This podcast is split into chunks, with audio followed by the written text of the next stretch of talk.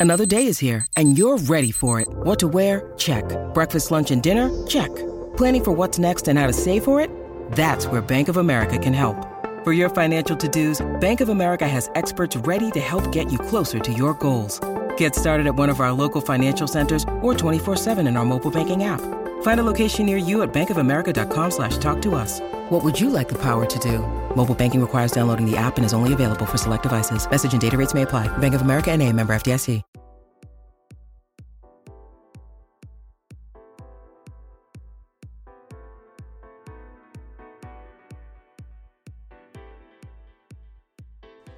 Welcome to Hey, great shot. This is the Great Shot Podcast, a Cracked Racquets and Tennis Channel Podcast Network production. My name is Alex Gruskin.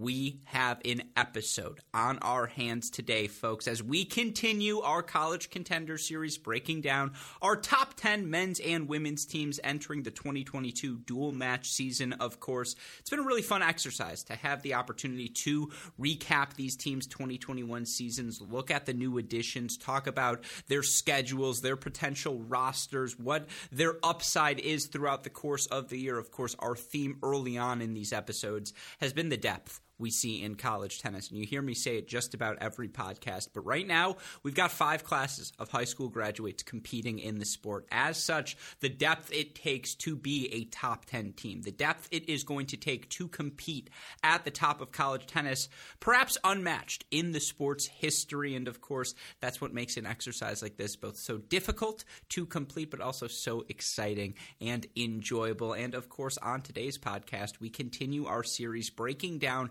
our number 17, 7 team, excuse me, in our top 10 women's preseason poll. And joining me on the podcast to do just that is, of course, a frequent guest, returning champion dare I say here now on our Cracked Racquets shows. You, of course, know him as a Cracked Racquets contributor, writer of the No Ad, No Problem blog, which I hope all of you are reading. Of course, you can also follow him at J Tweets Tennis on Twitter. I know him, of course, as my friend Jay, John Parsons. Jay, hey, great shot. Welcome back to the show. Happy belated Thanksgiving. How's your holiday break?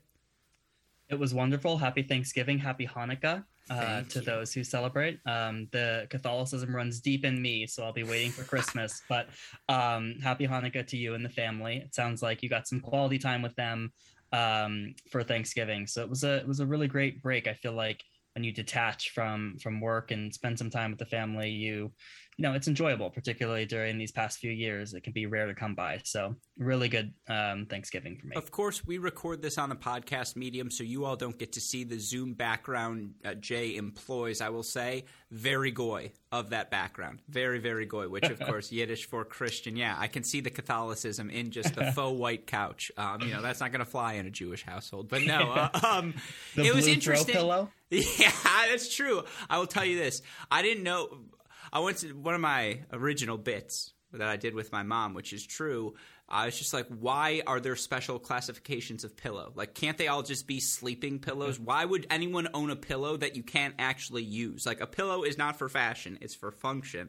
And then I learned of the throw pillow and, yeah, again, all the tchotchkes and stuff that are lying around the house. I, it was funny. We had a, an initial booze sponsor, and I had a fifth of whiskey from Hotel Tango that I took from the event that we did, and I was like, I'm keeping this. This is a souvenir, whatever. And I put it up with the tchotchkes that are in the rest of the house, and it hasn't been moved nor opened because we're not a drinking family.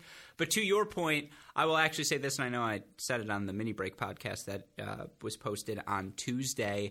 It was interesting because I got to see my parents Friday, Saturday, Sunday, Monday before they went off to Florida, and the past seven years, I had spent Thanksgiving with my former high school tennis partner, not I should say, fellow captain, and he lived with us my senior year. This kid named Sven Kranz, and it had always been the two of us home alone in my parents' house. Which, just again, any 17 to 24 year old like having your parents home home alone is the treat of all treats and so Dangerous. that's what yeah exactly and it's always michigan ohio state weekend yep. and there are always people in town and so it was always a good time for me uh, but all of that said we had the level one this weekend. And so it was actually a working Thanksgiving for me. And I will say, I have no problem avoiding turkey. Like, I like sliced turkey. If we're talking boar's head, like now we're talking my style of turkey. But the Thanksgiving meal, it's fine. Like it is very the the desserts are exceptional. I can eat pumpkin pie all year round.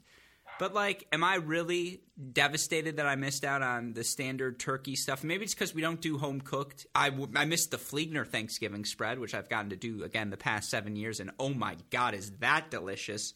But like the standard Thanksgiving, eh, yeah, it's because you're not having the Cajun style turkey Chris bragged about on Twitter. Oh, um. exactly. Uh, first of all, he thinks, and I'm sure it's going to come up in our men's episode this week, but he thinks, like, again, it was really cool to see Mississippi State write an article on them. That was awesome. How did I not get the invite? Like, come on, Chris. What the hell? Like, don't worry, he's not going to listen to this, but I felt slighted. I'm going to come in with a grudge this week. I'm coming in hot coming hot and coming hot maybe to their Thanksgiving next year. Um, I mean, I hope so. Yeah. Again, Trevor Fauche's there. That's a good looking Thanksgiving. Seemed like a, a, a solid crew. Um, I agree with you on the turkey, right? It's probably because turkey is a staple like year round. Yeah. Um, everything else, like stuffing, I, I love. Um, that's novel.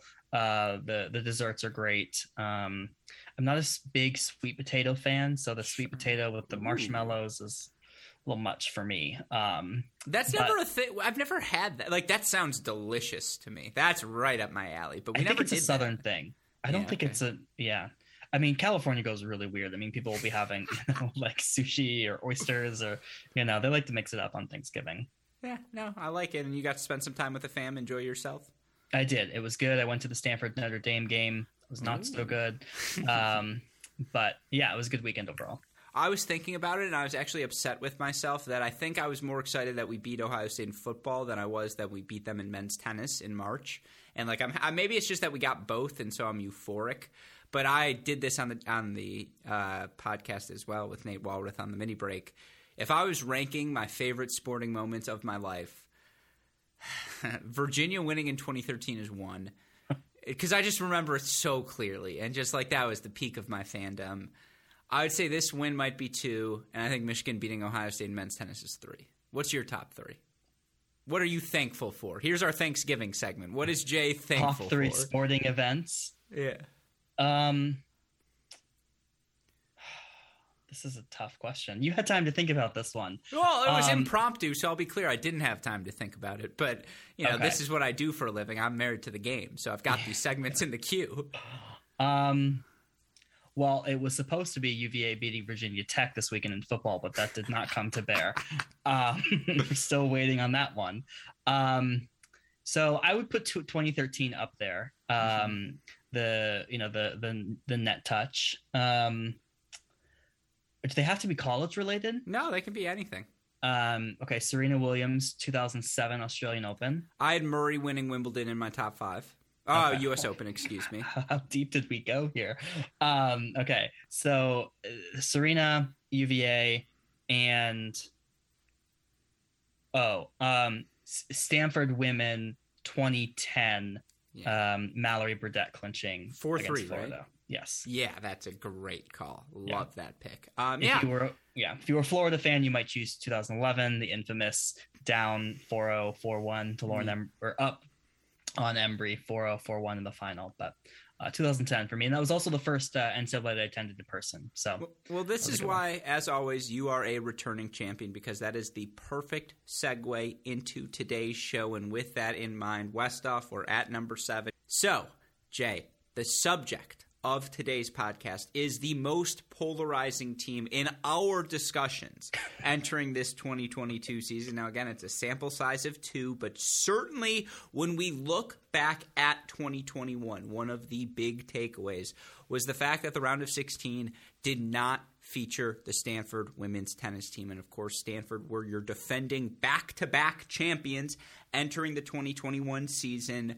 Look, it was a chaotic year from start to finish. And it started with the fact that Stanford men's and women's tennis did not get back onto the court until what? Mid to late February. Yep. During the course of last season, they weren't really playing matches in full swing until the end of March and throughout the month of April. They did not have a full schedule. As such, they suffered in the rankings and they were dealt uh, to the region of Pepperdine. And Pepperdine, obviously, your eventual NCAA finalist. That would have been a difficult match, even if it, you know, regardless of the round. And look, round of 32, Pepperdine knocks out the Cardinal, and it was the first time Stanford hadn't advanced to at least the round of 16 since I believe 2009. Uh, you can correct me if I'm wrong. There, I believe in 2009 1985. no, no. So 2009 they make the round of 16 Make the round and they 16. lose to Baylor. Yes. But that, it was the last time. So you beat me to it that they hadn't even reached the round of 16. Yes. was 1985, which Yeah. again speaks to the excellence of Stanford women's tennis. And I mentioned it before.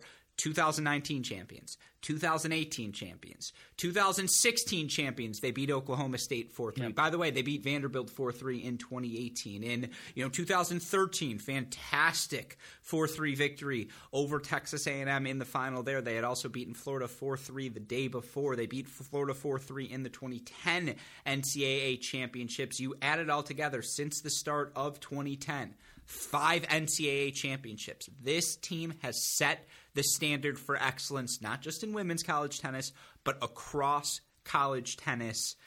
Your reaction as a lifelong Stanford fan, I, and again, nowadays he wears the journalist hat, so don't worry, all biases have now been thrown out the window. But as a lifelong follower of the Stanford program, what was your reaction to, on paper, 15 and 5 does not sound bad.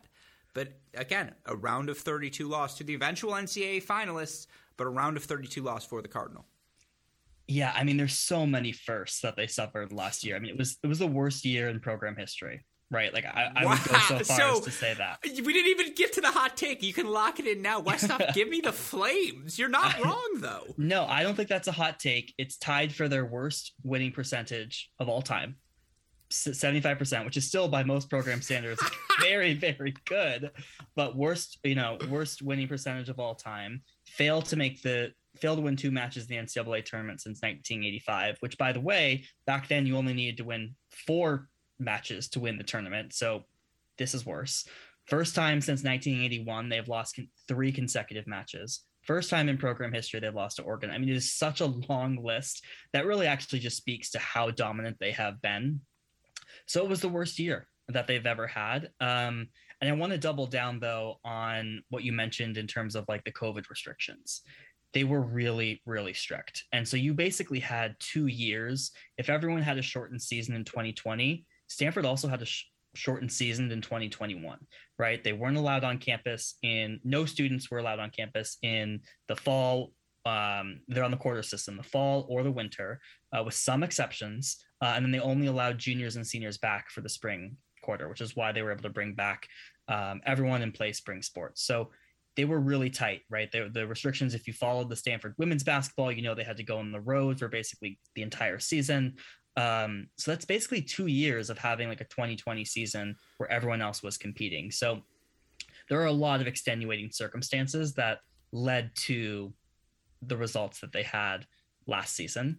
Um, so yeah, it was it was bad. Um, Well, with this team, I just want to add to your point on 2020. I saw this. Well, first of all, a couple of things. A, Matt, Chris, if you're listening, that's how you're prepared for one of these podcasts. I am normally it's I have to look up those stats for whatever program we're talking about. You came in them. rocking and rolling, Trey. This is why, them. yeah, best in the business. Um, to your point, I saw them compete at the 2020 National Indoors. We were fortunate enough to be on the call for that event at the XS Tennis Center in Chicago. See, it, I, I just have to say it like that because that's how it's. rem- You know, again, that was the read I gave Ingrained. over and over again. Um, they were struggling at the national indoors, no doubt about that. And it was clear in 2020 they were not as good as UCLA. That top three of Bolton, Hart, Forbes was better than Gordon and Arbuthnot and just whomever number three was going to end up being. I think at the time it was Blake, if memory serves me correct. But you know, again, Michigan almost beat them 4 3 in that opening match and probably should have beaten them, you know, had them on the ropes. And, you know, Michaela Gordon was struggling at the start of the season, and that was something that did sort of transition into 2021. But to your point, I didn't mean to cut you off. Yeah, like, it's interesting to note. I wonder how they would have done in 2020, and that we didn't get that answer. Would that have prepared us more for the 2021 season, which, of course, uh, to double down on their lack of preparation, Carolina got everyone back. UCLA got everyone back and added to the tank. And just, you know, this Stanford team, their roster did not shift that much at the start of 2021. No, and you you talked about Michaela Gordon, you talked about um, Arbuthnot. They actually brought back um, a good amount of players for the 2021 season who had had success. You look at mm-hmm. those 2018, 2019 national title runs, four, five, and six. Arbuthnot, Janice Shin, Emma Higuchi, all back in 2021. Mm-hmm. But you just look at what a year and a half of being dispersed across the country, across mm-hmm. the world, not on campus with the with the training facilities. Who knows what local lockdowns you're a part of? It, it's tough, particularly when you have players who aren't planning on going pro, right, and are going off to kind of other adventures. I mean, Emma Higuchi might be in med school, right? There are other things that these people, um, these players you know get attracted to and that's that's tough and i think you saw that in 2020 results as some of these like historical just locks for them at the bottom of the lineup had to transition um, further up in the lineup or you know stayed in their current spot and just didn't have the same records so it would have been very interesting to see i'm not saying that either the 2020 roster or the 2021 roster would have won a national championship but as i write in the article Stanford women's tennis is the Serena Williams of women's sure. tennis. You can never count them out, right? I mean, the amount of times they have won a national championship coming in in 2018, I believe they were the 15 seed. So oftentimes the form that they show at indoors is not reflective at all in May. Um, and so you but just didn't they know. not play the indoors in 2015, and wasn't that why their seed was so low? So historically, they've they've like avoided the indoors, right? Recently, they recognized like how much it hurts them. But I think that I think it was 2018 that they were seeded 15th. Um, mm-hmm. So I do think I don't I don't know exactly, but I think they have started to play. They've recognized the importance of playing indoors. Um, but yeah, so it's it's uh it's it's quite a year, and I have a, a fun stat for you. You said setting the um, setting the bar in women's tennis and men's tennis. Stanford women have won 20 NCAA titles. The entire rest of the field has won 19. of the 21 other D1 programs that have more than 100 schools playing, so like your think sure. your basketballs, your soccer. First question is Is there another program, school gender sport, who has more NCAA titles than the field? Ooh, that's a great question. It's gonna be a not. It's not gonna be football or basketball. Let's be clear. Like, is there a soccer run? I don't think so. That's a little bit too major as well. Baseball, no.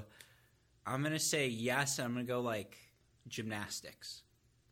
Okay, it is yes. There's one other team. Okay. You want the answer? Please. UNC women's soccer. Oh, I was. Ah, oh, you're. That's obvious. That's the Mia Hamm years. How do I not? Yeah. That's like that should have been so clear. Yeah. Okay. So they have 21. The field has 18. So as I was doing the research, and by the way, manually had to like look that one up. It is not available other than crackedracquets.com now. Okay. Um, well, you should tweet it out when the article comes out, by the way. I'm not stealing that from you because okay. that's exceptional and that could catch on. If you got to tag our girl Nicole Auerbach, go blue. That's true. Um, she's a great follow. Um, because I was looking up, I was like, this this stat of having more NCAA titles in the field is ridiculous. Um, and I thought maybe it would be they'd be the only one, but UNC women's soccer are right there with them. That is, Chris, Matt, move over. Jay's in town. You want to do the men's with me? I'll tell you. You want to do number seven? I think. Uh, well, we won't spoil it right now, we'll but that to the end. Yeah. Um, no, it's it, here's the difference. UCLA beat them twice in 2020. Twice. Yep. And it was 4 0 and 4 1. And so. 2021, this past uh, season. No, 2020. I mean, they beat them twice in 2021 as well. Yeah. But they also beat them twice in 2020. Oh, and sure. so, you know, they were 10 and 2 that year, and yep. those were the two losses, and it was an 8 1 combined scoreline. So I do think, and again, I can't emphasize this enough people will say Graham Daavettila, Jones, when we look back at the history books, they didn't win a team title. They were so much better than everyone else in 2020. I was at that national indoors. They were going to kill everyone all year long. I'm just. Again, I will always remember the season for that, and I just don't think Stanford would have beaten them. I know Stanford, you can't count that team out, but that's how good, you know, again, UNC was in 2020. But to get back to the Cardinal, again, to bring back all of the faces that they did, familiar faces, players yep. who had had success across the board. You know, again, it started in doubles where you know they were fine. Like I think in particular at the number two spot, they go fourteen and two overall on the year. They're thirteen and three at the number three spot. Again, on paper that's fine, but they played twenty total matches. They were fifteen and five. You know, ten and six at number one. Just didn't really find a pairing that clicked. And yep. you know, across the board you know, Emma Higuchi, another dominant season at the bottom of the lineup. She's 16 and 3 overall, 12 and 3 at number 6 singles. You knew what you were going to get from her. Yep. She delivered. Sarah Choi, another, you know, familiar face for the Stanford Cardinal program. She goes 13 and 4 overall. That's a fantastic season, but shout out to my high school. Exactly. I love it, but everywhere else, you know, just inconsistencies, you know. Yep. Emily Arbuthnot, eight and eight overall yeah. in her final campaign, and Michaela Gordon ten and seven, and you know Anna Geller was a freshman, and certainly I think she could make a big jump this season, and we'll get to that as we project here in 2022. But eight and four is good, not great. Again, yeah. for a freshman, didn't get the chance to really get her footing under her, no fall at all. You're yeah. coming in in weighed circumstances with that in mind. Eight and four is pretty damn good, but not spectacular, you know, runaway excellence, and you know, you know, a bunch of other players, Angelica Blake, uh, Angelica Blake, excuse me, seven and three, and just uh, across the board, they didn't have outside of perhaps a Gucci woman, they didn't really have that standout, you know, match calculus where you're like, don't worry, this is the way we're going to do it at Stanford, and I think you know that was reflected in their results. Yeah, and, and, I would say those records that you just read through are in some ways padded yeah. because they didn't play that tough of a schedule, right? Mm-hmm. They played a lot of, um, you know, you didn't see them go to indoors, get those sort of matches in. Um, you know, they they played a lot of the the St. Mary's, the Santa Clara, just to get match reps early on. Um, and then when they played a team, you know, like a UCLA, like a Pepperdine, they lost, and then they also lost to to Oregon. So it's kind of difficult to even read through some of those records. If anything, they're probably worse than it. And if they could continue to play, you know, an additional five matches, they don't get better. Um, so yeah, not a great season. If anything, they were better in doubles this year than they have been in the past. And then you were like, where on earth can we get three? um, maybe at six. Um, but it was it was a very unusual test for Stanford. And I think it's intriguing, right? Because we talk about Stanford's dominance. A huge factor of that is head coach Lele Forood. And in many ways, you think she's seen it all. She's won 10 national championships with Stanford. This feels like her toughest test, right? After two shortened seasons, you know, a massive, what I would argue, rebuilding year, bringing in the freshman class that they're bringing in you know how do you right the ship and can you how quickly can you right that ship um, for a program that has historically just been so dominant you talk about three straight losses 4-3 to pepperdine at home not a bad loss 4-3 at oregon and it's always tricky to go play up at oregon particularly again given the team just you know, had not had that many reps on the season, dealt with a couple of injuries throughout the course of the year as yeah. well. And hopefully, I'll get the chance to talk uh, with Coach Forood about those injuries. But you know, you look for them. You know, Janice Chen's win over Michaela Gordon in retrospect shouldn't have been that surprising, but you know, a three set loss for Sarah Choi and you know a straight set loss at five singles. They get swept in doubles. You know, down five three at the number one spot when time ends. They lose six love. Do Choi and Higuchi at number three.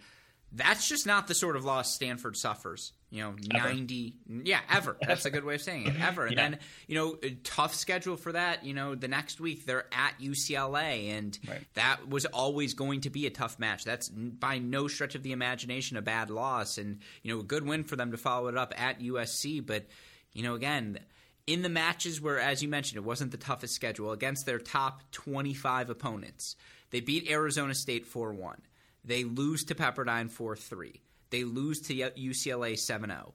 They beat Cal 4 3, but then lose to Cal 4 1 in the Pac 12 championships on a neutral site. You know, they lose to Pepperdine 4 2.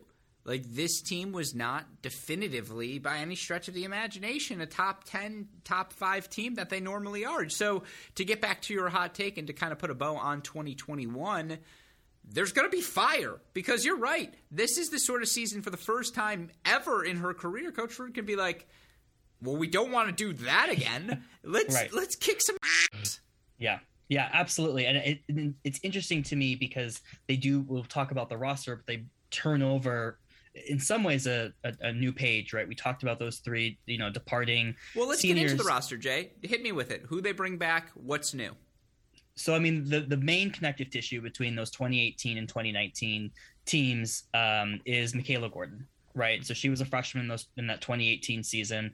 Um, she's played 65 matches in singles, all but three at the number one position for Stanford. So she's returning. She's taking advantage of her fifth year. Um, you know, for what she may or may not bring on the court, she will certainly bring the off court experience to say, hey, last season, that is not what we do here at Stanford. Mm-hmm.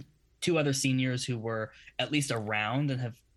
well, uh, well, I was going to jump in there because I want to talk about Michaela Gordon, who sure. was one of the top recruits in the country. And yep. as you mentioned, all but three of her matches have been at number one singles. Yep here's the biggest thing and i know you know we've had her on the show i know she was exploring internships outside of tennis and when you're ever a stanford student you're pursuing things outside of tennis yeah. of course that's part of the requirement of being there there's a legitimate chance this year she's playing three or four singles and that sort of luxury for the Cardinal right there, when you look at the returning roster, I know we're going to get into everything else and we'll talk about the possible projections, but just right there, that's why I'm so high on this team. You know, again, Jay, is that last year was the worst of worst years for Michaela Gordon. Yet this team still played, you know, close matches against Pepperdine a couple of times and was still in a position to come through. You know, you look at that NCAA loss 4 2 at Pepperdine, you know, let's not forget how close they came to winning that match. I believe it came down to third sets on courts one and two, if memory served me correctly. And yeah, Gordon, you know, was up a set on Ashley Lahey, and Blake had taken the second set against Fela, and it felt like they had were you know starting to make their push after they had taken the doubles point as well. So they were right there, but. You, you know, eh, we talk about it being the worst season. They still almost beat the NCAA finalists in the NCAA tournament.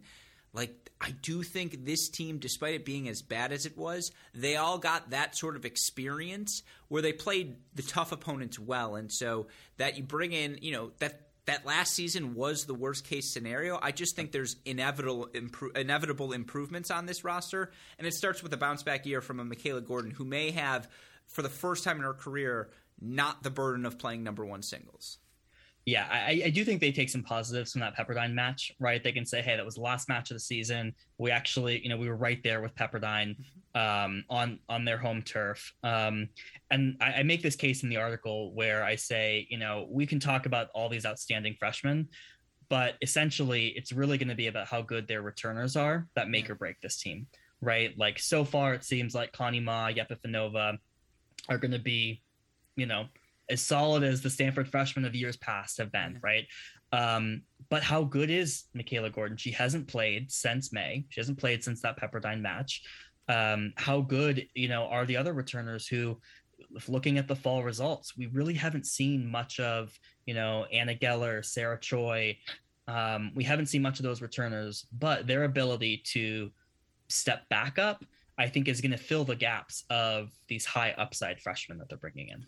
Yeah, and you sort of mentioned it. It's not, you know, again for Geller, eight and four last season, and you look at the actual, you know, matches she played. She, uh, you know, plays primarily three, four singles, and yep. you know by the end she you know takes a loss to Shiori Fukuda, uh, you know a couple of losses to Jada Bowie of yep. Cal as well. But I don't think those are bad losses by any stretch of the imagination. And again, to have her at potentially number four singles as a sophomore, like you feel that much better about that. And then, you know, in terms of the returners, I just think five and six singles for Stanford, they do have that sort of depth that you need to compete at the top of women's college tennis, whether it be Choi, whether it be Houghton, whether it be, you know, uh, Maduera, uh, I'm not going to say it correctly. Madarawe. Yeah, Madarawe, thank you. Or, or even, you know, Mosmer or just any of the options there.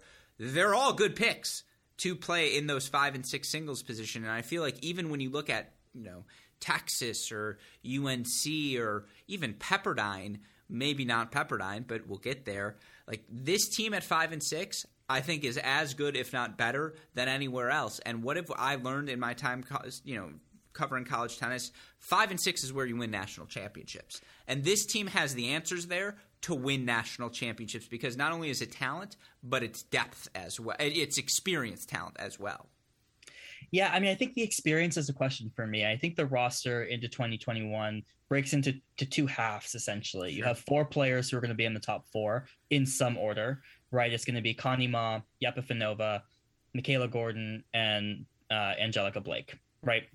Those are your four in some order. And I think at the bottom three, you have um, Anna Geller, Sarah Choi, and Valencia Zhu battling it out. And if they need to bring in some of the other players that you mentioned, Madarawe plays singles, fine. Haughton plays fine, you know, singles, fine. So they have that depth um, for sure. It's just going to be interesting to see. You talk about the experienced turners like Blake and Geller. They haven't even played a full season of college tennis. Mm-hmm. Um, and so I'm just going to be really interested. And they didn't really play a fall. So it'll be interesting to see how they transition. I'm, I read about this is I expect we see a lot of lineup volatility. I think the combination of the fact that we have these three freshmen who are all coming in with so much experience, um, and we have these returners who may or may not have been playing that much this summer. You know, they certainly don't have results. Um, and so, how long does it take them to really get into form? Um, that's going to be the big question. Um, but ultimately, if they can figure that out, then certainly have the talent on paper um, to to to to win, particularly and you just look at the Pac-12 conference, really strong top of the lineups at at, at a UCLA, uh, USC, right? But the question is the bottom of the lineups, and I think Stanford does have the answers there. Yeah, and you know it's fascinating because again, we've talked about the returners. You have to talk about the number one recruiting class in the nation, of course, yep. that was brought into campus this season, and that number one recruiting class, Connie Ma, Valencia Xu, and Alexandra Yepifanova, who have all been top juniors throughout the course of their junior careers, all blue chip recruits as well, all players who can, you feel like with the level, though I haven't seen much of Valencia Xu yet. Certainly you saw Connie Ma gets a win over uh, gets a win over Fiona Crawley at the ITA Fall Nationals. Uh, gets wins over um, Natasha Subhash. She gets a win over Lisa, Lisa Zaar of Pepperdine as well. And just, you know, again, she's a former junior slam finalist, I believe, if memory serves me yeah, correct. Yeah, US Open 2019. Yeah, and as so, a qualifier and just you see the ball she hits, the way she gets her momentum moving forward on the court, the aggression she plays yep. with, it screams top of the lineup. Just yep. power tennis, a pro ball in college tennis. Connie Ma, there's nothing on the court she can't do. Just again, her using her quickness to take that ball early on the rise, contact point so beautiful. Just everything about the game comes easily to her, and again. Yep beats freaking Fiona Crawley in three sets at the Fall Nationals, and you know was exceptional in her matches. I thought uh, in, in, her two victories uh, before getting knocked out, and just you add in that recruiting class yeah. with the talent they bring back, a, t- a team that you know, despite underperforming, and yeah, you lose Gucci Woman and you lose Arbuthnot, but. Uh, you, you, know, I think you lose Sarah Choi as well, but just even dis- or no, you don't lose Sarah Janice Choi. Shin. Oh, Janice Shin, excuse me. Yeah, thank you. Like you bring back most of the nucleus of that roster. I hadn't I've forgotten about Blake, who you're right, probably slots in the top four as well. And yet you've got three players who are all ready to crack your top four, or you know maybe not Valencia Xu, but you've got two top three sorts of singles players plus yep. another component to add to the depth. This is why I had this team higher than seventh, Jay. This is why I'm so high on this team because you made the case for me. Even in an underperformance, they weren't horrible last season. They were just bad by Stanford standards. Yep. Still win 75% of their matches. And now they bring in the number one recruiting class that we've already seen have success. They have the depth. We don't know what the doubles lineups are going to look like, and we can get into that lineup discussion momentarily. But just on paper, this team has everything. They've got the veteran returners, they've got the young players who have already flashed promise but are going to get better with a season of experience, and they've got some young freshmen who got a taste of college tennis, but it also feels like we'll get significantly better by the time we hit May. And they've got the depth to withstand some injury issues along the way. So it's like you could get a nothing season from Michaela Gordon and still be pretty good. If she's elite at the number three singles position, as she has the capability to be, now this team can win a national championship. And I just think on the short list of teams, here's my take like when you're talking potential national champions, this team has to be on your list. Yeah, and we'll get into that right when we when we talk about the predictions. And and look, when we were uh debating where Stanford should fall, it was pre-fall results, right? We really hadn't seen anything. We hadn't seen Connie Ma play. We hadn't seen Yepifanova play Yepifanova won the International Spring Championships in March and not a lot after that. I mean, it was only in August that she was the number four seed at, you know, hard courts in San Diego and bows out in the round of 32. And just a few in September, right? She's losing to to Houghton in a money tournament in San Francisco. And I was I was a little concerned about where her level would be. And so it's tough to base, you know, I think we'll probably see that with Yepifanova throughout the season. I expect we'll see high highs, maybe some low lows, uh, just given the style that she plays. Um, but I, I, think we need we need to, to, temper expectations. I mean, we've seen such a small sample size. This is not a team who really plays a ton in the fall. Mm-hmm. Um, I do not disagree with you. The upside is absolutely there. If the pieces click, like the recipe is all there.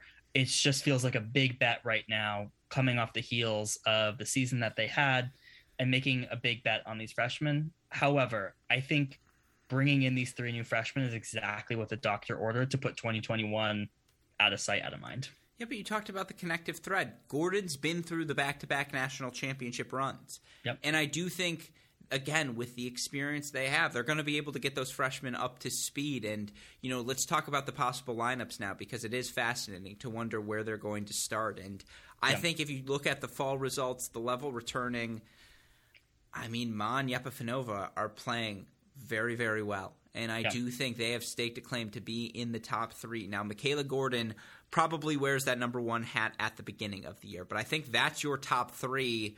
What you do after that is fascinating because I do think there's going to be a jump from Anna Geller this season. And I do, because I just think, again, the deck was stacked against her last year. Yeah. And it's just like, I don't think we saw her best tennis. I don't think anyone would have been capable of playing their best tennis in those circumstances but you bring back Blake as well. Like I do think those are you know there's a clear definitive. It's those are the top three. Then I think Geller and Blake end up in that bottom three as well. What you do at six, I don't know, but you pencil that in as a victory in your match calculus every single match you play. Like I just I love the depth of this team in singles. I have no idea what their doubles is going to look like. I, I imagine Yepifanova factors in there somewhere. Connie yeah. Ma factors in there somewhere, but outside of that, no idea. But this is a team that can drop the. I feel very Pepperdine last year, where it's just like it doesn't matter what the score is after doubles. Roll the ball out. If this team clicks, they can find four wins in singles against anyone. I think that's. I mean, I, I don't disagree. Right, there yeah. is a lot of upside here. Um, I do think Yepifanova. I just she feels more like of a of a two than she does a three. Right, I feel more comfortable having her at two, just given her game style. Like she's either going to beat someone or she's going to lose to someone. Whereas Michaela Gordon at three, h- how does any other three beat her, assuming she's playing well? I mean, you can't hit through her, right? I mean, you just probably don't have the tools to do it, and that's what would happen when she faces like a. And a, she's going to see your one. tools and be like, "Ha." You know, I used to play Abby Forbes routinely at this spot. You know, uh, right. back in the I've... day, it was me versus not Di Lorenzo. I'm trying to think 2018 range. It was me versus Jokic. It was me versus Graham. Like it was yep. me versus Lahey. Who, who do you think you are at number three? Saying it's funny, she'd probably match up with Lahey this season at number three if Lahey was still at Pepperdine. But it's like, yeah, who do you guys think you are? Right. And so if we get that Gordon, then great. And if we get that Gordon, honestly, maybe she does play higher. Um, but that top three is is is is elite. Um, I agree with you about Blake and Geller at four and five in some order, and then just based on the junior results, I mean, Sarah Choi has honestly really impressed me. Um, I mean, she's two inches shorter than Emma, Emma Higuchi, and anyone who's seen Emma Higuchi play, like, that's impressive. Um, so she's had really good results. Um, I think based on what I've seen, Valencia Xu plays fairly similarly, consistent baseliner. Either one of them are like shoe ins for six. Um, no pun intended. truly not intended. Nice one. Um, doubles.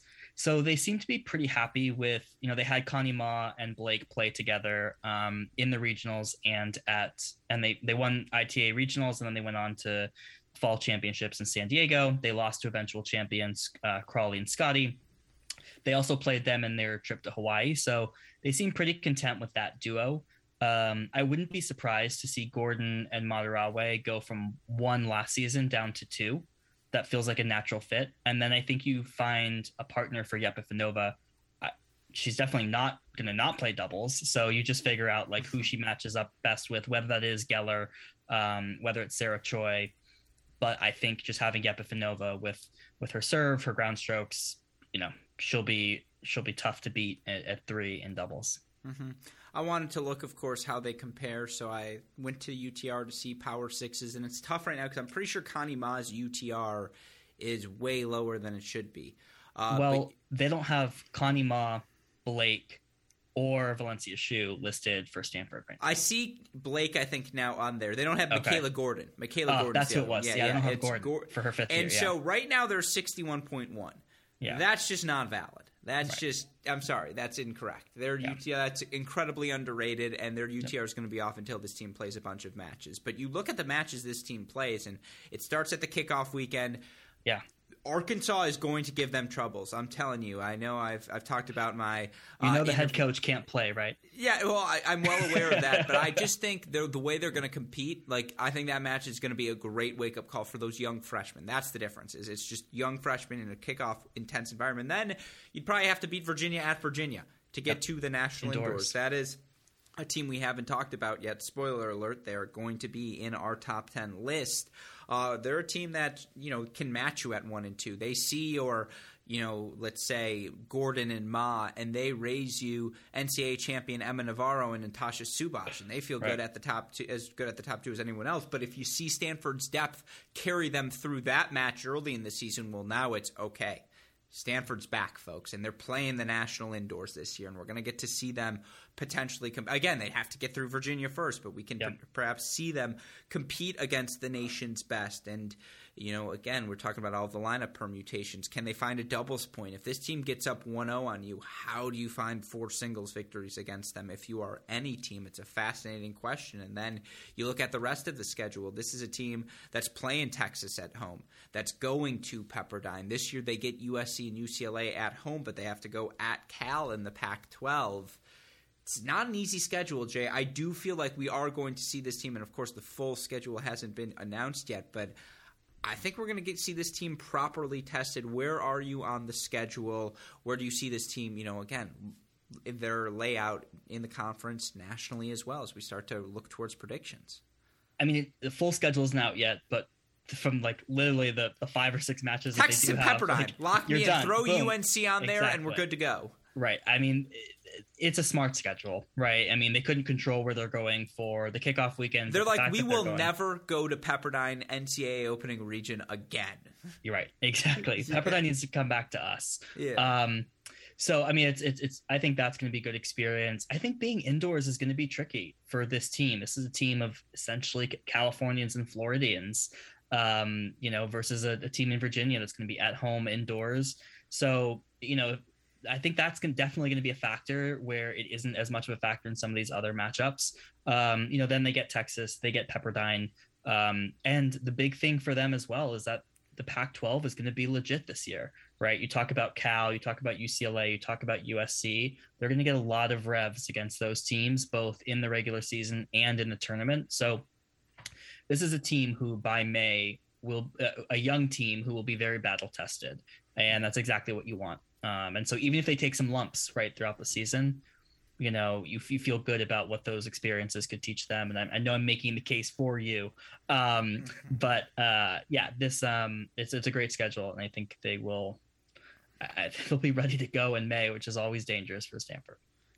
So with that in mind, you look at the conference UCLA, always dangerous. We're going to talk yep. about them later. USC, winners of the fall. Their top three can compete with anyone. And Cal this year, probably our biggest regret, not including in the top 10, particularly after the addition of Katja Wiersholm.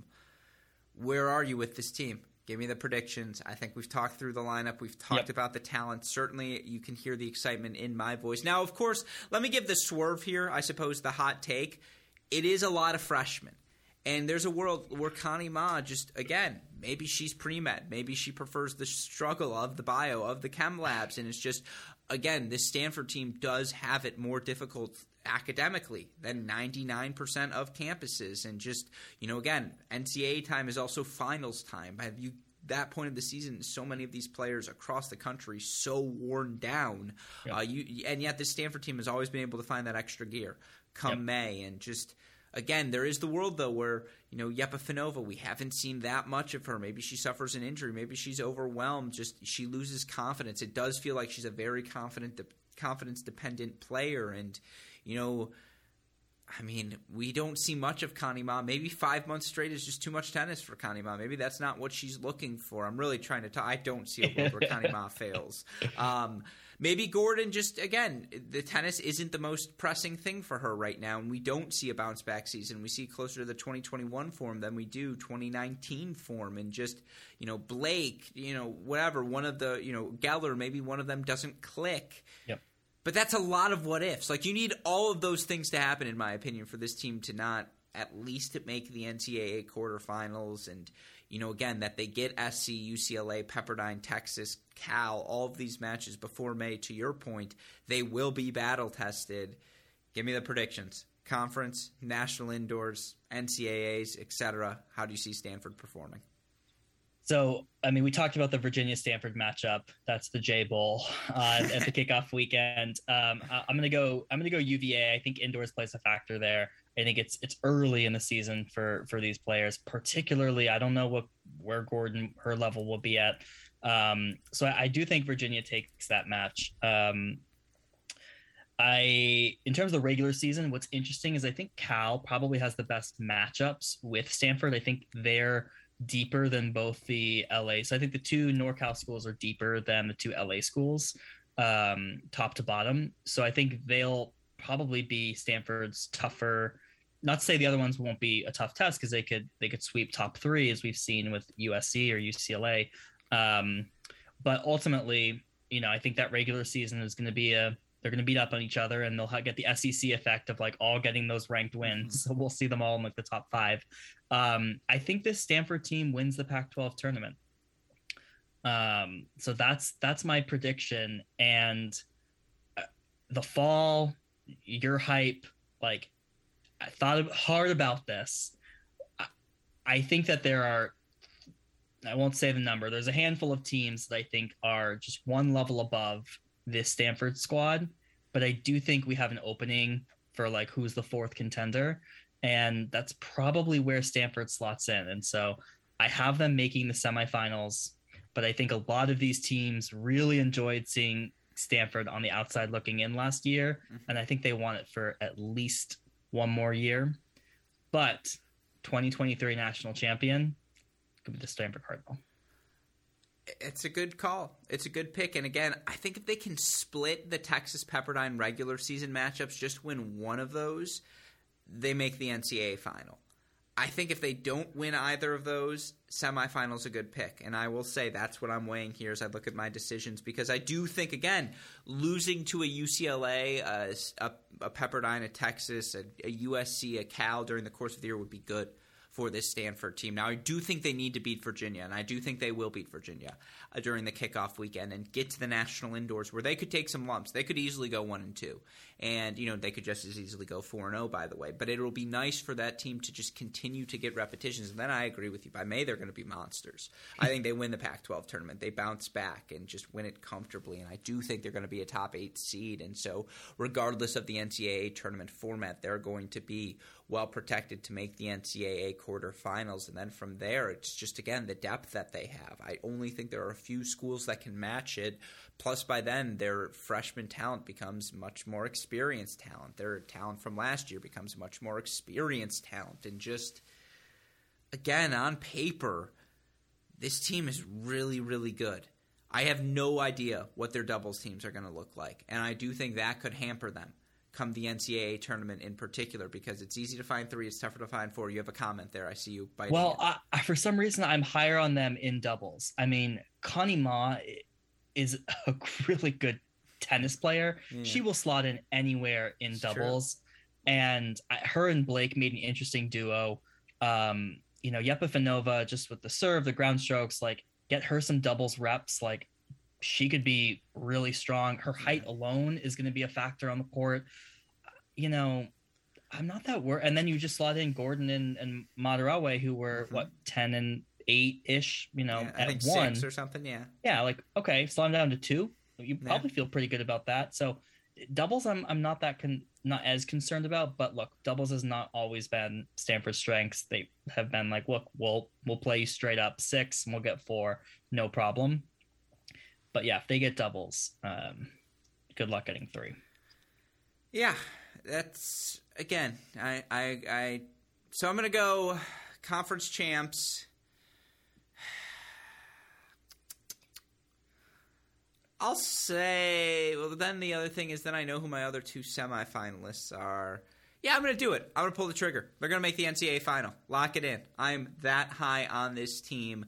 I do think they're that fourth contender, and I just think by the end of the year they are going to be that good. So give me Stanford to make the NCAA final. Now, I don't have them as the champs, but mm. I hmm. do think they are absolutely good enough to win the title. But again, that's our number seven women's team, the Stanford Cardinal. To read more about them, head to the website, crackedracquets.com. To learn more about them, head to our Cracked Interviews podcast to hopefully hear my interview with Coach Lele Forood. You can also head to our Cracked Racquets YouTube channel to see more about the Cardinal, see where they left things off. Always a fun summary uh, and always fun to incorporate the work of super producer Daniel Westoff. Of course, this episode running simultaneously to our number seven men's episode episode. And guess what, Jay? It's an all Stanford affair, as our number seven men's team is the Stanford Cardinal. Your thoughts on that? Who's slotting in at number seven for the men for you?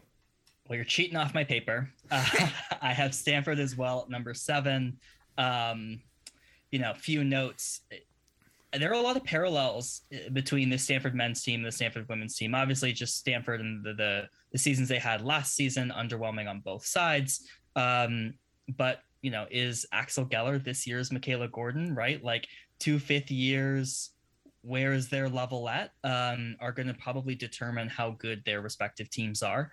Um, really impressed this fall with both Fery and Boyer. Um, Boyer more so on the professional circuit, right? He's he's been playing really well. Um, that feels like a really solid top three. In what order? I don't know. Um, where I get a little concerned about Stanford and why they're not higher than your five or six teams is just the bottom of the lineup. Sure. Um, you know, you Rotsaert will play four, and Basing looks pretty solid, and then you maybe have Tim Saw. Um, you know, we didn't see um, Sridhar last year very much. Um, so we'll have to see. But so I think the five and six are the question marks for me. Um, I think they'll be good at good in doubles. Mm-hmm. Um, you know, Fery and Rotsaert, you know, solid team up top. So um, I have them at seven. Uh, feels a little bit more cohesive to me than the number eight squad of TCU. A little less confidence in the bottom of the lineup than some of the the squads uh, above them. Again, I think there's a clear top eight in the men's side. I really do. And, yep. and again, it's just what order do you have them in? And I think once I think the top eight are pretty clear. I think seven and eight you just have more questions about than your top six because you've seen every player on the top six compete and have success in college tennis throughout the course of their careers. Yep.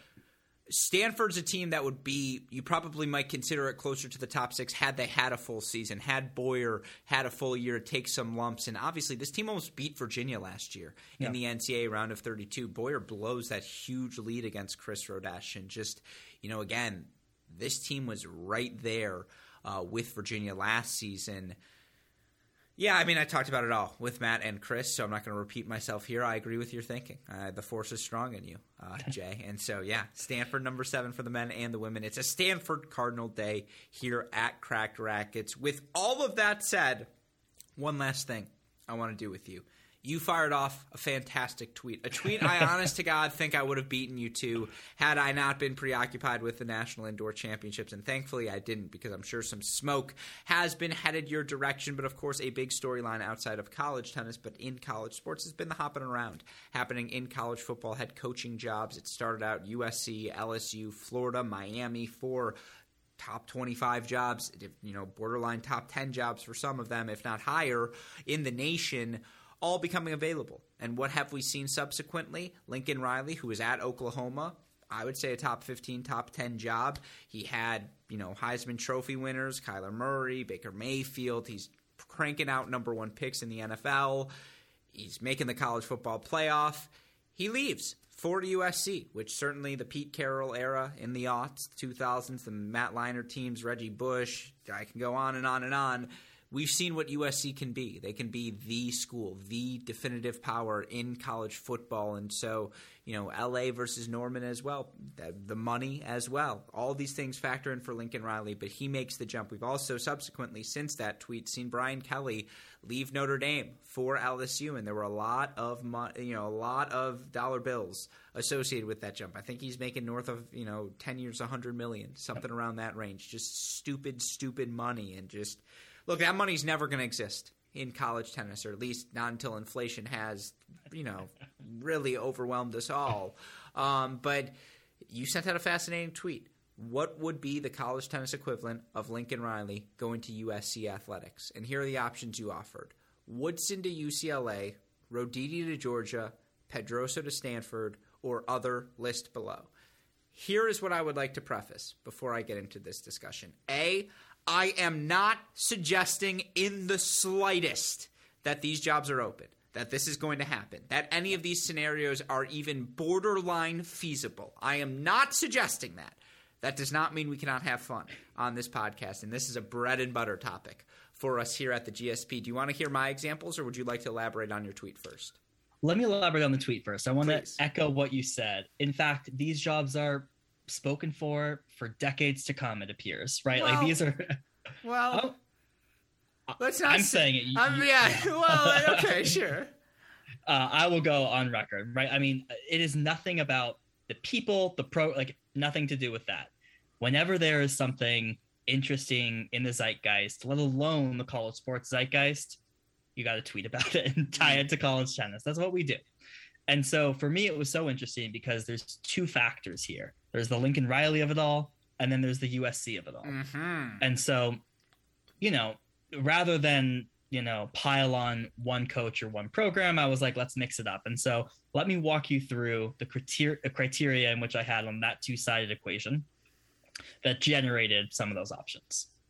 Okay, so on the coach side, hard rule hasn't won an NCAA title. Okay. Okay. That was not in my mind, but go on. But Lincoln Riley has not, yet he has competed annually in the later stages. He's made several college football playoffs. Think of it national indoor semis, NCAA semis, exactly. finals. You have exactly. individuals You're, making runs. Exactly. Say Adrian um, Boitan for Michael Woodson. Right. Um, I was trying and to find. Runs, but yeah, sorry, go on. I was trying to find coaches that had like a relatively shorter tenure, right? He was only head coach since 2017 at Oklahoma. And I was trying to skew younger, right? He sure. as in terms of a coach who has like decades ahead of them in college coaching, should they want it. All right, that's the Lincoln Riley of it all. The program, right, was well, looking for Let me start with the Lincoln Riley side. Okay. All right. I have a I have you a list of nailed it with the Michael Woodson comp. That's fantastic, and I'll get into well I want to get into the whole thing. You're right. I'm, I'm going to try and. Woodson's a great pick for this because you're right. That's the candidate. Pedroso, a great pick for this in terms of the profile of a Lincoln Riley that you're looking for. Now, Ty Tucker doesn't fit this because Ty Tucker is Ohio State. He's been there forever. He's a little bit older. I agree with you. I don't exactly, think he yeah. would fit that list. Similarly, would Brian Shelton at this point of his career fit that list? I don't know, eh, especially now that he's. Rule. I mean, he's won the NCAA title. Yeah, but I think that's a rule you might want to waive because tennis is a little bit different. You know, again, like I do, I think Tony Bresky qualifies for this list. Kind of. Like I know he's got the NCAA title, but like. Hmm. I don't want to speak. I love Tony. Like I really, I'm such a fan of Tony. But like, you know, going from Cornell, one year, kills it there, wins an Ivy League title, straight to Wake Forest. That's not this. That's the JV version of this. Sure. So that I mean, that's a great example of of what had happened. This is future yeah. looking. I will say the other factor of this is just like pure shock value. Sure. Right. I think there's like two Which that did not have, by the way. No, that did not have. There yeah. have been two kind of in, I would say, the cracked racquets era. Can I can had... I try and guess them? Sure. Bowen to Baylor. Duh. Yes. Okay, yeah. what's the second one? It's not Taylor to Oklahoma State. Um, no. Sorry, in the cracked racquets era. Okay. What coaching changes happened suddenly in the cracked uh, rackets uh, era? Let me define. I de- might define the cracked racquets era differently than you. It is okay. essentially the Gruskin is paying attention in the ether. So okay. call it the last decade. I mean, Smith leaving, Macy. Is that going to be the other one? Because I don't like that was. No. Yeah, because I don't like. Again, I don't think that was. I don't think that's this. Yeah. Um, huh. I'm, I'm, I'm just, just shock value. So obviously Boland was like the yeah, earth-shattering moment. The, yeah. To me, it was Roddick to UCF. Oh, that's a good one. Yep, that's exactly it. You nailed yep. it. So that's like past looking, right? Yeah. We're forward looking here. Um, so, so Pedro's okay. Oh, I think the NCAA title is key. I think that like you knock these guys off who have won a title because Riley hasn't done that. He wants to do that at USC. The whole point of this Does is Goldstein like, then qualify for this list? Because technically he hasn't won a team title, but like he's at his alum. I don't, and it's Stanford. It's actually that might actually be the perfect candidate then, because Stanford, Oklahoma, men's side is that a terrible comp? Uh, I think the Stanford USC is a better comp. Stanford men's tennis to USC. Football. Well, so get into the program side. Give, give okay. me the USC story. Well, the program side, Blue Blood has won many national championships, but they are not operating at that same level today. Right. For those who don't know, USC last won national championship in the early aughts, 0405, 05 with an asterisk. Um, USC football, to clarify. USC football, uh, yeah, no asterisk on the tennis side. Yeah. Um, and I was trying to look at kind of like, okay, where are they in the picture of like modern day college football? And there's they're about tied for third, right? You know, if you take out the Harvard, Princeton, Yales, right, you have Alabama, Notre Dame, and they're tied with Michigan. So they fall around. Bite third. your tongue after saying that statement, but go on. They're tied with Michigan. No, Michigan third, please, please. We're the leaders and the best for a reason. Okay, Jay. we'll go alphabetically then. uh, um, okay, so that's what I was looking at on the program. Sure. Side. Um, and so that was the equation. And so I whittled down the list to like three coaches who I thought could, again, loosely fit the Lincoln Riley, and three programs I think could loosely mirror the USC football. So it's fascinating.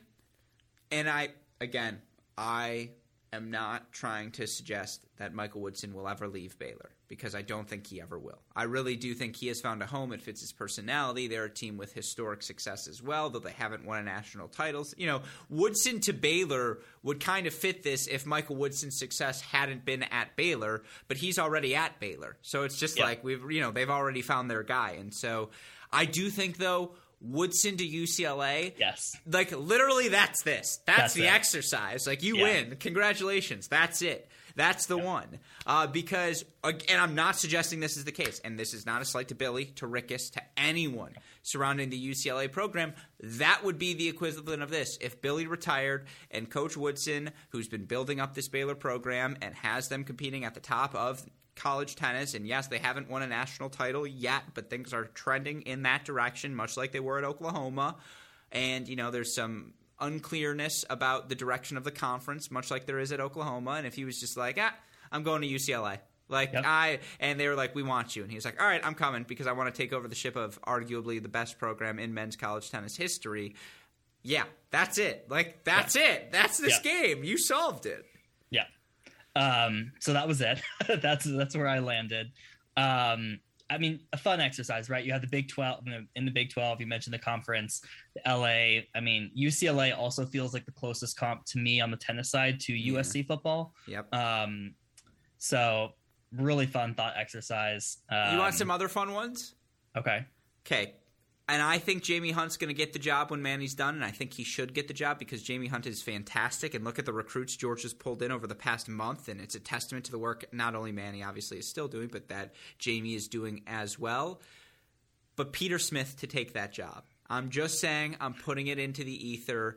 That would be like Brian Kelly LSU. Or just, I mean, he's been removed, so he's been out of the game for a little bit longer. It's like when Urban Meyer left Florida and then eventually ended up back at Ohio State. That's the yep. equivalent here. Yep. I could see that being one. Pedroso not to Stanford, and I hate to keep going back to this well, and well, never mind, I was going to say something that was going to get me in trouble. And it's not happening. Again, it's not happening. But if the Duke job came open, and Andres was like, you know what? I want to go home. This is where I played tennis. I'm leaving Virginia for Duke, that would be this. Like that would be. I know Duke hasn't quite had the success of USC, but you're telling me Duke shouldn't be on the same level as a UVA, shouldn't be competing right there as well.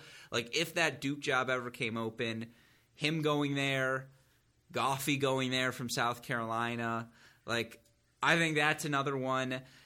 I'm just trying to think. Again, I don't think these jobs. Like, I'm not saying the coaches there should be fired. I can't emphasize that enough. I'm just trying to create scenarios like this where something yeah. would have come and would have come open. The problem is none of these jobs have opened, and obviously it's you know again. Texas opened, but Bruce Berque was always going to get that job, and he had earned the job. He finished the deal. He won the national title all these top schools feel pretty solidified in their code. You know, Goldstein's not going anywhere at Stanford. That's his right. school, and so like I just don't see any of these big jobs come. You know, again, it's just by age that UCLA comes up because Billy's just older than everyone else. But like that's, well, that's why, why that's such a good one. Fun, yeah, right. Exactly. That's why this is fun because like at this point we're just playing like in the same way the college football ads are just playing like fantasy with these yeah, coaches. Seriously. Like that's what we're doing. Like not like tennis clearly doesn't have the type of turnover and when they do have turnover oftentimes there's like a very well tenured associate head coach um, so it's fun to think about like if the slate was clean. Can I give you, know? one more? Okay, it's not quite equivalent, but Clancy to UCLA. He's so, another guy, right? Who so, fits this yeah, list? So Clancy and Goffi were the two like younger coaches yeah. that like fit this bill. Like and could, Michael Woodson.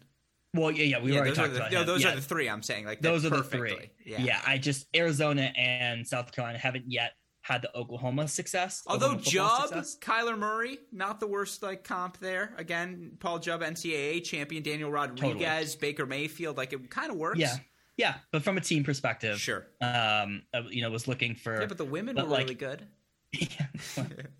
um, so those were the three names though, and so I gave the nod to, to Woodson just because of the Baylor success, and like honestly, if he has a few misses on the national championship side next two years, like he's the Lincoln he's the Lincoln Riley, and um, yeah.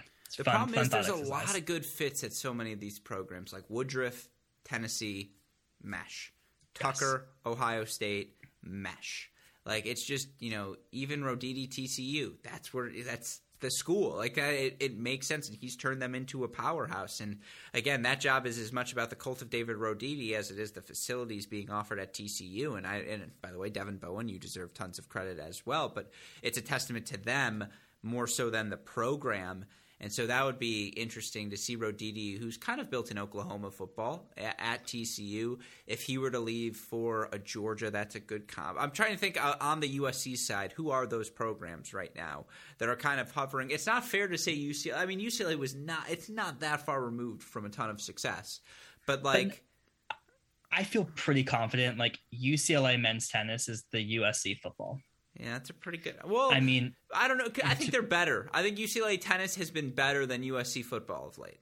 Yeah, I mean US. I mean, okay, we're t- it's a smaller sample size, sure, right? Sure. And like USC has had multiple double digit win winning seasons since the early aughts. Like they haven't been totally out out of the picture. Yeah, but have they yeah. been top 16 as much as UCLA? Like USC hasn't had a 2014 UCLA team where it's like this team should have won the national championship. When you've got Giron and Mackey and Clay and all sure. these guys. So that's why they've been a little like they have been better. There's no perfect comp, right? Sure. And like we just don't see this like uh, we don't see tennis teams just drop off the way you sometimes do these football programs. And so, yeah. like, when you do drop off and you've won 16 national championships and you haven't won one since 2005, like, you fit the bill of a USC football. And the fact that you're in LA helps a lot. I hate to keep throwing his name out there. And, like, I don't think he's ever going to leave Wake Forest because he's built it into a program where you want to be at. But, like, Tony to any of these schools, too. It would just be yeah. like, it would just be I mean, again, if you want to build a winner, he's proven it at all the stops. And it's just like, I don't think he's ever going to leave Wake Forest. But for the fun of this exercise, that would be the fun one to see him do it again somewhere else. Honestly, it would have been Tony to USC. Yeah. When Peter Smith in the left. moment, yeah. yes. What about John Roddick at U- UCF? What do so you he's think? on he was on the list of seven that I had. Um, the problem is like he hasn't he, he literally left Oklahoma. Um, but he has US UCF just isn't there yet. Okay. Right? Like he he's done you know, they were what 11, 12 this past year. Sure. Um, you know, they just haven't had the national team success that in Oklahoma football has had these past 5 years. What's the women's equivalent? Let's think about it for a little bit. Is Per on this list? If Per left Pepperdine for like I mean, I love what Allison Swain's doing at USC and she's still pretty young in the job, but like Per to USC women's tennis. Like, isn't that pretty similar to this? He's a little bit older. Well, not Yeah. really, but like Per. I don't know who else. I'm trying to think like where else they could. The problem is a lot of these schools uh, for women's tennis have been really good for a really long time. Like Georgia's been pretty good forever now. North Carolina's been pretty good forever now. Um, Stanford's Yeah, one year removed from being really good. It's just like the usual Yeah. powerhouses. I guess it would be. I mean, no. The thing is, Roland It- is about to get things rolling. I think again at Florida, but it's like if Florida came open, if like if Melissa Schaub left Ohio State for Florida, would that be this? Ooh, that's a good one. Yeah. That's a good one. If if Melissa Schaub has a really good season this year, Yeah. right? And she went to like she's like she's kind of she fits the Yeah. Lincoln profile really well. let's be real, she has the swagger. Yeah, a hundred thousand percent, a hundred thousand percent. She She can avoid does. this cracked interviews podcast forever, and I'm still gonna love her. yeah, so Florida's a good one. Um, Texas would have been a good uh, from program side had they not just won the national championship because they had had you know a lot of success. Um, Although for the record, I think Florida's due for a bounce back year this year, and I'm again, we're having fun. I'm a big, I'm a huge fan of Roland. It would just be like if Roland was like, ah, "I'm good," you know what? I'm gonna go hang out elsewhere, and Florida just suddenly became open, and it's just like, yeah, I think Melissa would be a candidate. Yeah. You know who is in this list? This is Chris Young, is like a coach who has, and again they've had a few like they've had a few down a years really these past few years, but like as someone who's like He's the James Franklin. He is James Franklin. yeah, who's like built cultivated this like community, feels Yeah. like a pillar of Stillwater, and goes to you know a USC or a Florida or Georgia. Um, It's a great so he call. he comes up uh when i think about the women um yeah i mean could also Audra i mean Cohen, Oklahoma, comes off of a big year this year. She's just again has been an NCAA, Yeah. you know, champion individually and had all the success at Miami. I think she's Yep. another name on this list. i would add sara o'leary right Oh, give her a few more years Good. Although. Virginia's a, pr- I, that's you know what, that's a great call. you know they go if she went if she was up for that florida job right that would be big um honestly she well if the unc job gets open might she might w- want to take a call Yeah, I mean Brian Kalbas isn't going anywhere anytime soon. sure but like Yeah. again we're these are these are fantasy but like Yeah. that feels like the homecoming for her That's a good Um, one. Ah, there's a lot of good ones. I'm trying. Yeah. I mean, I think that's a good list though. O'Leary, Yeah. Cohen, oh, Chris Young. I'm so jealous of. That's a great call. Um, yeah, and and melissa schaub and Melissa Schaub. Those Yeah. are all. And is Per too old? And Pepperdine's like Pepperdine's weird. It's in a weird spot because it's like they have been pretty good forever, but like not really, but sort of. But it's not Power Five. Yeah, I think the thing about Pepperdine is because it's not a power five. Like it feels like, I mean, not to say that these jobs would be step up, but like it, it feels from like a, a program standpoint, it would be. Whereas in some ways, you could argue that the Oklahoma USC shift for Lincoln was was a v- horizontal move in terms of just like program, but the USC portion of that had been lagging for so long, and he's like breathing new life into it. Um, so I feel like any of these programs, you would look at the Per move and you'd be like, like any of if any of these jobs did come open, Per's, you know, at the top of the list. Just look at what he's done in Pepperdine. Yeah, no, it, they're all interesting. Are we missing any candidates? Any schools? Probably, and you know, Yeah. maybe I'll get And some. we'll hear. DMs. Yeah, we'll hear about it. Um, but no, this is again, this is all in in good fun. Um, yeah, and the problem is assistant jobs. It's just not the same. Like uh, being an same. offensive coordinator and being an associate head coach is so different in tennis. And like Totally. that's where turnover happens from time to time. But only if good head coaching jobs open. Like again. Is Tanner Stump actually the Lincoln Riley in this scenario? Like, kind of in tennis, that's probably the more apt comparison. It's like if a big job opens, who's more likely to take it, Josh Goffi or Tanner Stump? Like, that's Right. the legitimate question. Yeah, it's it's much more ar- around the associate head coaches for sure. I think also, you know, there is a big difference when you're a head coach of a team of 12 people Sure. than when you are a head coach of a team of 85 100 people. Um, you know, it's, it's that's more sensitive. Um, you are much more the defining face of the program when there are less players. Um, but yeah, the associate head coaches, that's that's a whole nother conversation of like who is the short list of associate head coaches. You want to save that for next and, week? And we'll save that one to revive um to revive uh, an open head at uh, some of these programs. Yeah, no, absolutely. And so fascinating, fascinating time to have. This was a great episode. This was exactly what I was looking for here post Thanksgiving break to kick off our December off season, really the off season month on the tennis schedule. But of course, again, we're going to keep talking to you each and every week as we crank out these top 10 teams heading into the 2022 dual match season. Again, number seven for the men and women this week, Stanford Cardinal. Of course, you can read Jay's piece on the Stanford women on our website, crackedracquets.com. Hopefully, hear from the coaches on the Cracked Interviews podcast. Learn more about them on our Cracked Racquets YouTube channel as well. Of course, with all that in mind, Jay, what else you got for us? What else should we be on the lookout for you? Obviously, everything at, at Jay Tweets Tennis. We just did a 20 minute segment on that. Uh, more polls. Yeah, no ad, no problem. What else do we got? Um, well, I will say shout out to Carson Branstein, um, who won her first professional title. We also did a poll on that. You um, like my A and M quarterfinal pick a little more? No, because the people sided with me on the poll. the poll was Will she play more than five matches for the Aggies? 60% no, 40% yes. So we'll see. Um, I mean, great to see her healthy. Um, hopefully that that continues. Um, but you know, it's always good to see collegians. You know, I, I don't have the bandwidth to be tracking the like Cairo 15Ks and, and everything. I, I, I, took a pause once the, the US swing ended, but that was a, a notable result for her. Um, so you know, more to come. Um, you know, I'll probably do some sort of um, like to kind of document some of these preseason predictions we've been throwing around. Um, you know, put pen to paper so everyone can hold me accountable come May and see how silly I look. Yeah, but don't um, hold me um, accountable because I again it just makes me upset. Um, so yeah, send all the angry DMs my way if you haven't already. Um, but yeah, so looking forward to it. You know, it's a fun time to get creative with some of the content. Um, so I mean, January is, I mean, Oklahoma, you know, my my team that I've adopted just released their spring schedule. So lots to be looking forward to.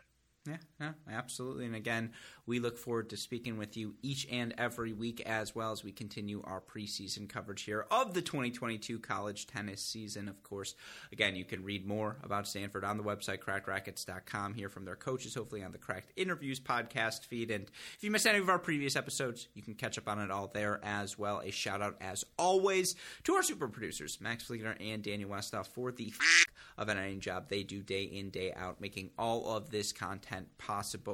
Again, our number seven preseason team, the Stanford women. I have them in the final. Jay has them in the semifinal. Things certainly. It's interesting that we both have them making the final four or better, and yet we have them preseason number seven. That just speaks to the funkiness of this process. But again, we hope you all enjoyed today's episode. And with that in mind, for my co host, Jay, our super producers, Fliegner and Westoff, and all of us here at both Cracked Racquets and the Tennis Channel Podcast Network. I'm your host, Alex Gruskin. Jay, what do we tell the people?